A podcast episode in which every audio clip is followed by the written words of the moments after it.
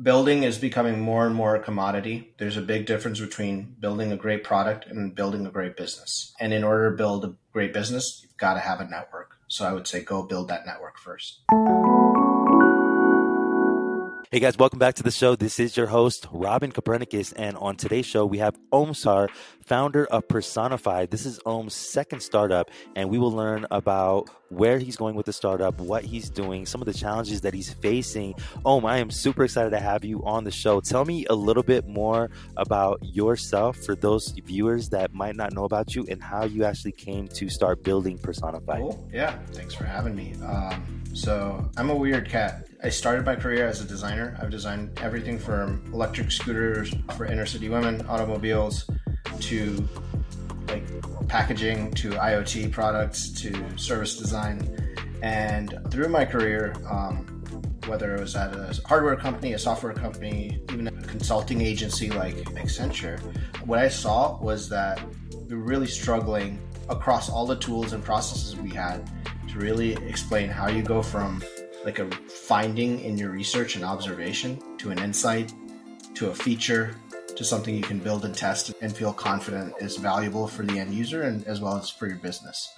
And I felt like after finishing uh, closing up my first startup, felt like I had to really go back to something where I'd have a closer like founder market fit and build a tool that I, I feel I felt was missing and there's a lot of like mystery around user research and discovery phase stuff and i don't think it has to be that like jumbly squiggly line. I think it could be a pretty clear cut process you can get through though it may lead to many ways but that's really the inception of why we built personify and like kind of its origin story. What, what so what does personify do who is the target market? So personify is made to make user research accessible and actionable for product teams and um, the target market is really your product team cross functionally. It should be your product manager, the, the designer, the researcher, if there's a dedicated researcher, marketer, and developers working all together because we've all worked in those teams in different fashions. And how many times have we heard someone say in the middle of a project, like, who are we designing this for?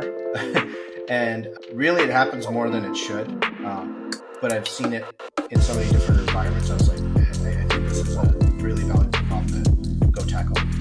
So, this type of app, just on the surface of it, even though as a marketer and as a founder myself, I certainly realize the importance of getting everyone onto a very singular vision, and this is what your app does. However, I think for many people on the surface, this seems like a nice to have.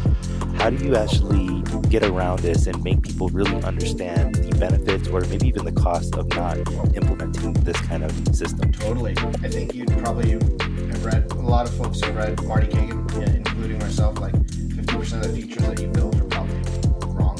And just think about the cost, time, money, opportunity costs as well that's gone into building the wrong features. And quite often, it's it's like shades of how well you think user like how you think of your user research because it's not quite just asking an NPS survey and it's not asking your users to design something for you or asking them to like if they'd be willing to pay. Because lord knows how many if it was that easy we'd all be billionaires. But there's so much of a dissonance between what people say they will do and what they actually do and the willingness to pay and all this stuff. Really, if you're a startup or a mid-sized company or a large-sized organization, really the scale of the problem only grows. But it's just not been recognized as user research before. It gets called a lot of other things. How many times have we seen like a persona get messed up with stuff that's not important and you've looked at research and you're like, cool, this looks really amazing, but I don't know what to do with it next. It just collects dust. That's the problem that we're solving. How are you getting how are you convincing people that they need this? So well, let me go back to that, answer that by going back to the uh, founder market fit. Obviously, working as a designer, I, ha- I have a ready-made network of design professionals and leaders that I can go conduct interviews with. What I call have conversations in the problem space. So rather than saying, "Hey, I'm building Personify. What do you think of this feature?" I talk to them about, "Hey, you're a design leader. I'm seeing this problem. Are you seeing this problem? How are you tackling it? What, what does your workflow look like? What have you seen work well and not work well? And that's where I started the building of Personify was actually, it was like a persona template that I put on Notion. and then I saw it get copied X number of times. I was like, oh, okay. Uh, then there was another iteration, and then I realized that no, it's actually not the user research synthesis that was really the hardest part. The hardest part was making it actionable. What does that mean? It means marketers don't know what to do with it. Developers aren't writing proper use cases that are actually steeped in user research. Marketers need user sentiment and quali- qualitative data to really build effective marketing campaigns because there's nothing more powerful than what your user says but they don't have ready access to that and all the tools out there competitive market analysis they're built just for researchers and you literally need a researcher sitting there producing all the content so then if that person's gone it doesn't scale. So that's really where like this all really start started blooming just organically as we ran tests just with designing and concepting with like content first and then having reality checks. Like this is a really good blog or does this need to be a product? And if so why? Where are you with the app right now? How many users do you have and, and yeah. yeah. like what is the state of the company so let's go through metrics we were in an alpha stage for about eight months so we sat on like a, a product or a concept for quite some time, collected a lot of research in a private alpha, mostly through the direct network. And then we grew to what we're at now about 500 active users per, per week. So uh, weekly active users is the met- met- metric that I'm really looking at. And we're at about uh, 20% weekly retention. It could be better, but I think there's also a whole bunch of learnings that we had where we were originally targeting designers and researchers. But we realized two things very quickly was that first, they're not the ones with budget, and second, this isn't novel to them. We actually had a lot of founders reaching out and saying, "Hey, this is really great. This has helped me so much. You should totally add a, like a tiered, you know, price plan so we can help support you." So that's when we actually started. In the beta launched about five weeks ago, and we have our first pro price plan. But it's a free product, so everyone can start for free, and it's always going to be that way. Awesome. This is a part where I might push back a little bit and it might even freak you out, but hopefully you have a really good answer for me. Whenever I see these SaaS tools that are being built out, especially a, a SaaS tool that's focused on building customer journeys or, or something like this, this is actually a chapter that I'm actually writing in my book, is you have two different kinds of SaaS platforms one type of SaaS platform, it solves the need just once, mm-hmm. and then after it solves the need, the people don't need to use that that app anymore. And this is where you see a lot of churn, where people just figure out like, why am I paying for this? How can I recreate whatever I built here onto a Google spreadsheet or, or something yeah. else? And then you have these other types of SaaS where there is a continuous need, and where someone's actually using it every single time, so they see the value month over month, and they actually keep the SaaS application. Where is your SaaS positioned across the spectrum? I'll tell you the answer where I'd like to be, and I'll tell you where we are, and maybe the dissonance why. I'd like to believe that because we're what we've done is we're directly linking your Jira stories with an integration to research, like like all your research findings, your insights. It gives your decision making a weight that we don't see today, which is imagine you start shipping features rather than shipping features, you start shipping for pain points or core needs, and you start looking at your portfolio product based on a persona or which ones are overserved or underserved across your portfolio. And so that's where I think we've had very early conversations with product road mapping tools and, and other tools. We where I see us succeeding is through these integrations becoming a mature, horizontally wide product, not necessarily feature deep, feature shallow. And I'll, and I'll tell you why. Nobody's asking for another file sharing tool. Nobody's asking for another Dropbox. People are asking for a way to see a unified view across all their decentralized assets into a user narrative that is actionable and accessible for like everyone to use as a foundation. So we do strategic things like if you're a developer, you can see an embedded view of a persona in Confluence or wherever you uh, you embed it, and you don't need an account just to view the persona. If you want to do anything more, then we'll activate you right as a registered user, and that's a better like retention rate for us as well, lower churn when we're onboarding the right customers. Where we are today, we don't have all those integrations built in yet. So we're not seeing the kind of retention in like monthly active users that we'd like to see. But I believe in this vision and I don't see any reason why not to yet. So I think that's the waiting game in the distance uh, between where we want to go and where we are today. Yeah, absolutely. As founders, we have to make these tough decisions, right? There's there we only have so many resources that we can put onto each you know different initiative. And this initiative although it might be a worthwhile one there's like other burning fires that you always have to put out. So you're always putting out these fires and then just inching along the way. Where do you hope to be in about five years from now with your your vision?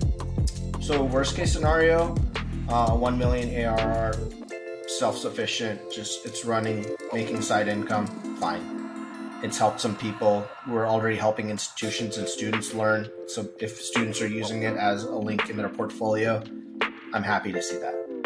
But more aggressively, I think we could we could become an Atlassian, but for design tools. Because the key difference is, in my experience, user stories, journey maps, all these fragments are really supposed to tell the same unified story. But nobody's done that in an intelligent way in digital tools. Everyone's just reproduced their paper concepts on a whiteboard in a, in a digital format.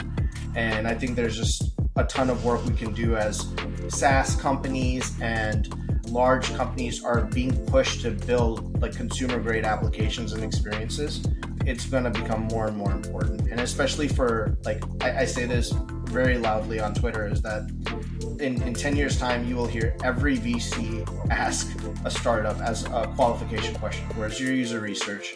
Who are your personas? I want to see. Yeah. The way vcs are actually working right now if you go to a vc the first thing they'll ask you is oh where's your pitch deck?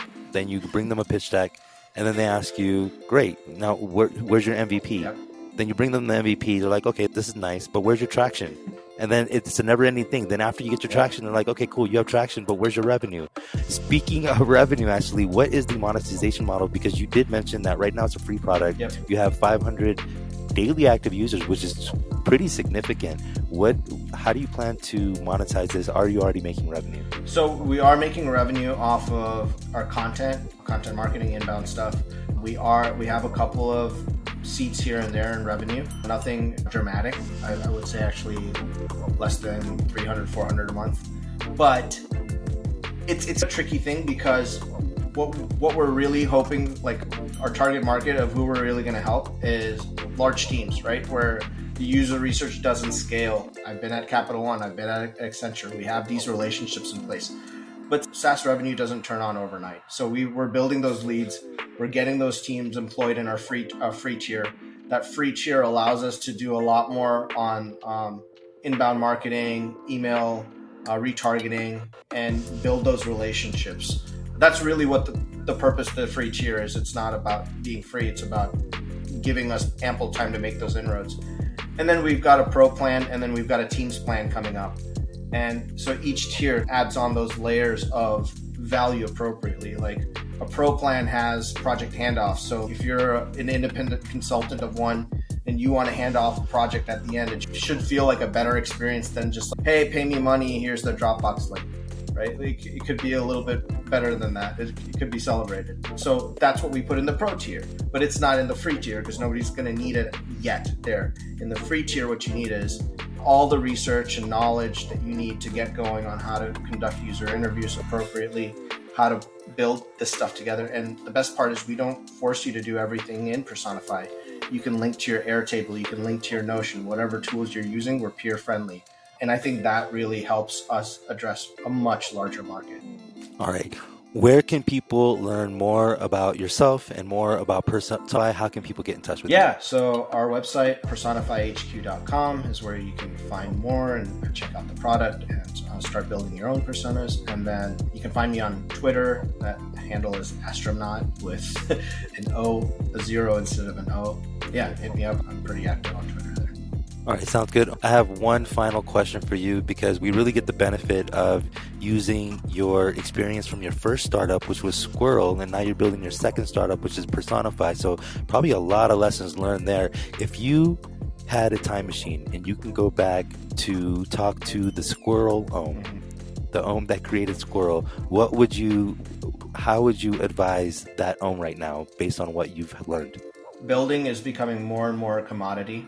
There's a big difference between building a great product and building a great business. And in order to build a great business, you've got to have a network. So I would say go build that network first. I think I found my little um, teaser clip right there with that comment. So thank you so much.